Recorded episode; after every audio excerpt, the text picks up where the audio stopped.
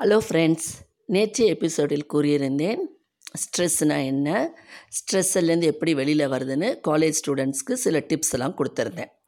இன்றைக்கும் அதனோட தொடர்ச்சி தான் காலேஜ் ஸ்டூடெண்ட்ஸ்க்கு சொல்ல போகிறேன் இப்போது நீங்கள் ரெண்டு பேர் ஒரு இடத்துல ஃப்ரெண்ட்ஸாக இருப்பீங்க காலேஜில் அந்த சமயத்தில் உங்கள் ஃப்ரெண்ட்ஷிப் கடையில் ஒரு மூணாவதாக ஒரு ஃப்ரெண்டு உள்ளே நுழைவாங்க. அப்படி வரும்போது இதுவரை உங்ககிட்ட ஃப்ரெண்ட்ஷிப்பாக இருந்த உங்கள் ஃப்ரெண்டு உங்களை விட்டுட்டு அந்த ஃப்ரெண்டோட கொஞ்சம் ஜாஸ்தி இன்வால்மெண்ட் காட்டுற மாதிரியும் அவங்க ரெண்டு பேரும் ரொம்ப க்ளோஸாக இருக்கிற மாதிரியும் உங்கள் மனசுக்குள்ளே ஒரு ஃபீலிங் வரும். அதுவும் உங்களுக்கு ஒரு விதமான ஸ்ட்ரெஸ் கிடைக்கும் ஏண்டா? இது வரைக்கும் நம்ம ஃப்ரெண்ட்லியாக இருந்தோம். இப்போ ஏன் இவ திடீர்னு அவங்க கூட ஃப்ரெண்ட்லி ஆகிட்டா நாம் என்ன தப்பு பண்ணோன்னு யோசிப்பீங்க.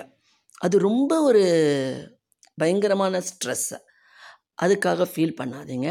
அவங்கள அப்படியே கொஞ்ச நாள் விட்டுருங்க. அவங்க எவ்வளோ நாள் அவங்களோட ஃப்ரெண்ட்லியாக இருக்காங்களோ இருக்கட்டும்.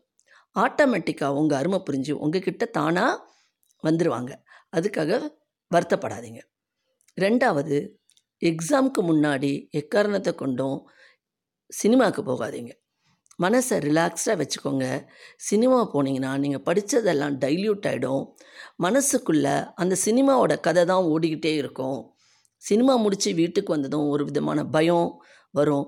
ஐயோ நம்ம அதை படித்தோமோ இதை படித்தோமோ மறந்துட்டோமோ அப்படி என்று அப்படி இப்படின்லாம் என்ன தோணும்? அந்த ஸ்ட்ரெஸ்ஸை நீங்களாகவே வரவழைச்சிக்காதீங்க. மைண்டை ஃப்ரீயாக வச்சுக்கோங்க ரிலாக்ஸ்டாக இருங்க. என்ன படித்தீங்களோ அதை ரீகலெக்ட் பண்ணிக்கோங்க. ஆஃப்டர் எக்ஸாம் சினிமாவுக்கு போங்க.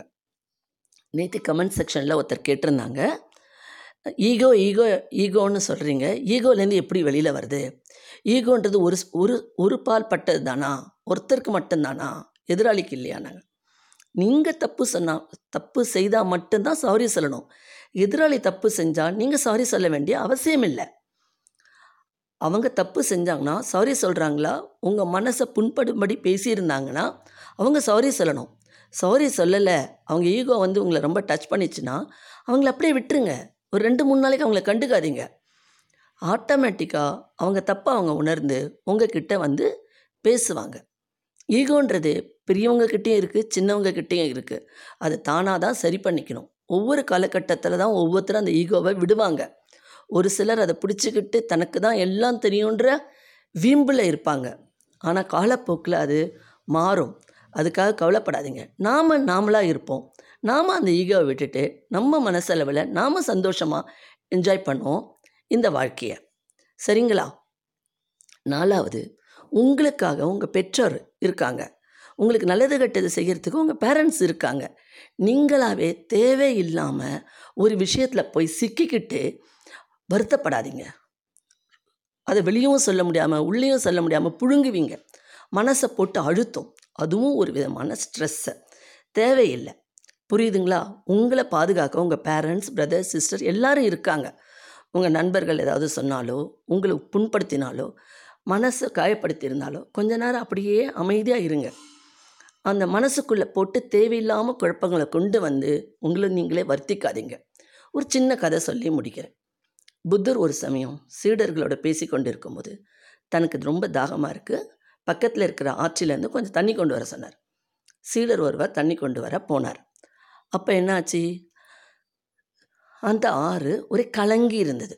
அப்பொழுது தான் அந்த வழியாக ஒரு மாட்டு வண்டி போயிருந்தது. சீடர் தண்ணி எடுக்கலை. அப்படியே வந்துட்டார். புத்தர் ஏன் என்று கேட் கேட்குறாரு. அதுக்கு சீடர் சொல்கிறாரு தண்ணி ரொம்ப கலங்கலாக இருக்குது எடுத்துகிட்டு வரலன்னு. புத்தர் சொல்கிறாரு கொஞ்ச நேரம் கழிச்சு போய் எடுத்துகிட்டு வாங்கன்னு. ஒரு அரை மணி நேரம் ஒரு மணி நேரம் கழிச்சு சீடர் அந்த பக்கம் போய் மறுபடியும் ஆற்றுலேருந்து தண்ணி எடுத்துகிட்டு வந்து கொடுக்குறாரு. இப்போ எப்படி இருந்தது? ஆறுனர். தெளிவாக இருந்தது எடுத்துகிட்டு வந்திருக்கேன்றார். அப்போது இக்கதையிலேருந்து உங்களுக்கு என்ன புரியுது? மனசு ரொம்ப குழம்பி கஷ்டத்தில் வேதனையில் இருக்கும்போது உங்களை நீங்கள் வர்த்திக்காதீங்க. மனசை அப்படியே அமைதியாக விட்டுருங்க. அது தானாகவே சரியாயிடும். உங்கள் வாழ்க்கையும் நல்லபடியாக அமையும். புரியுதுங்களா? இந்த எபிசோட் உங்களுக்கு பிடிச்சிருந்தா லைக் பண்ணுங்கள் சப்ஸ்கிரைப் பண்ணுங்கள் ஷேர் பண்ணுங்கள் பக்கத்தில் இருக்கிற பெல் ஐக்கானை ப்ரெஸ் பண்ணுங்கள் நாளை மீண்டும் இதன் தொடர்ச்சியை பார்க்கலாம்.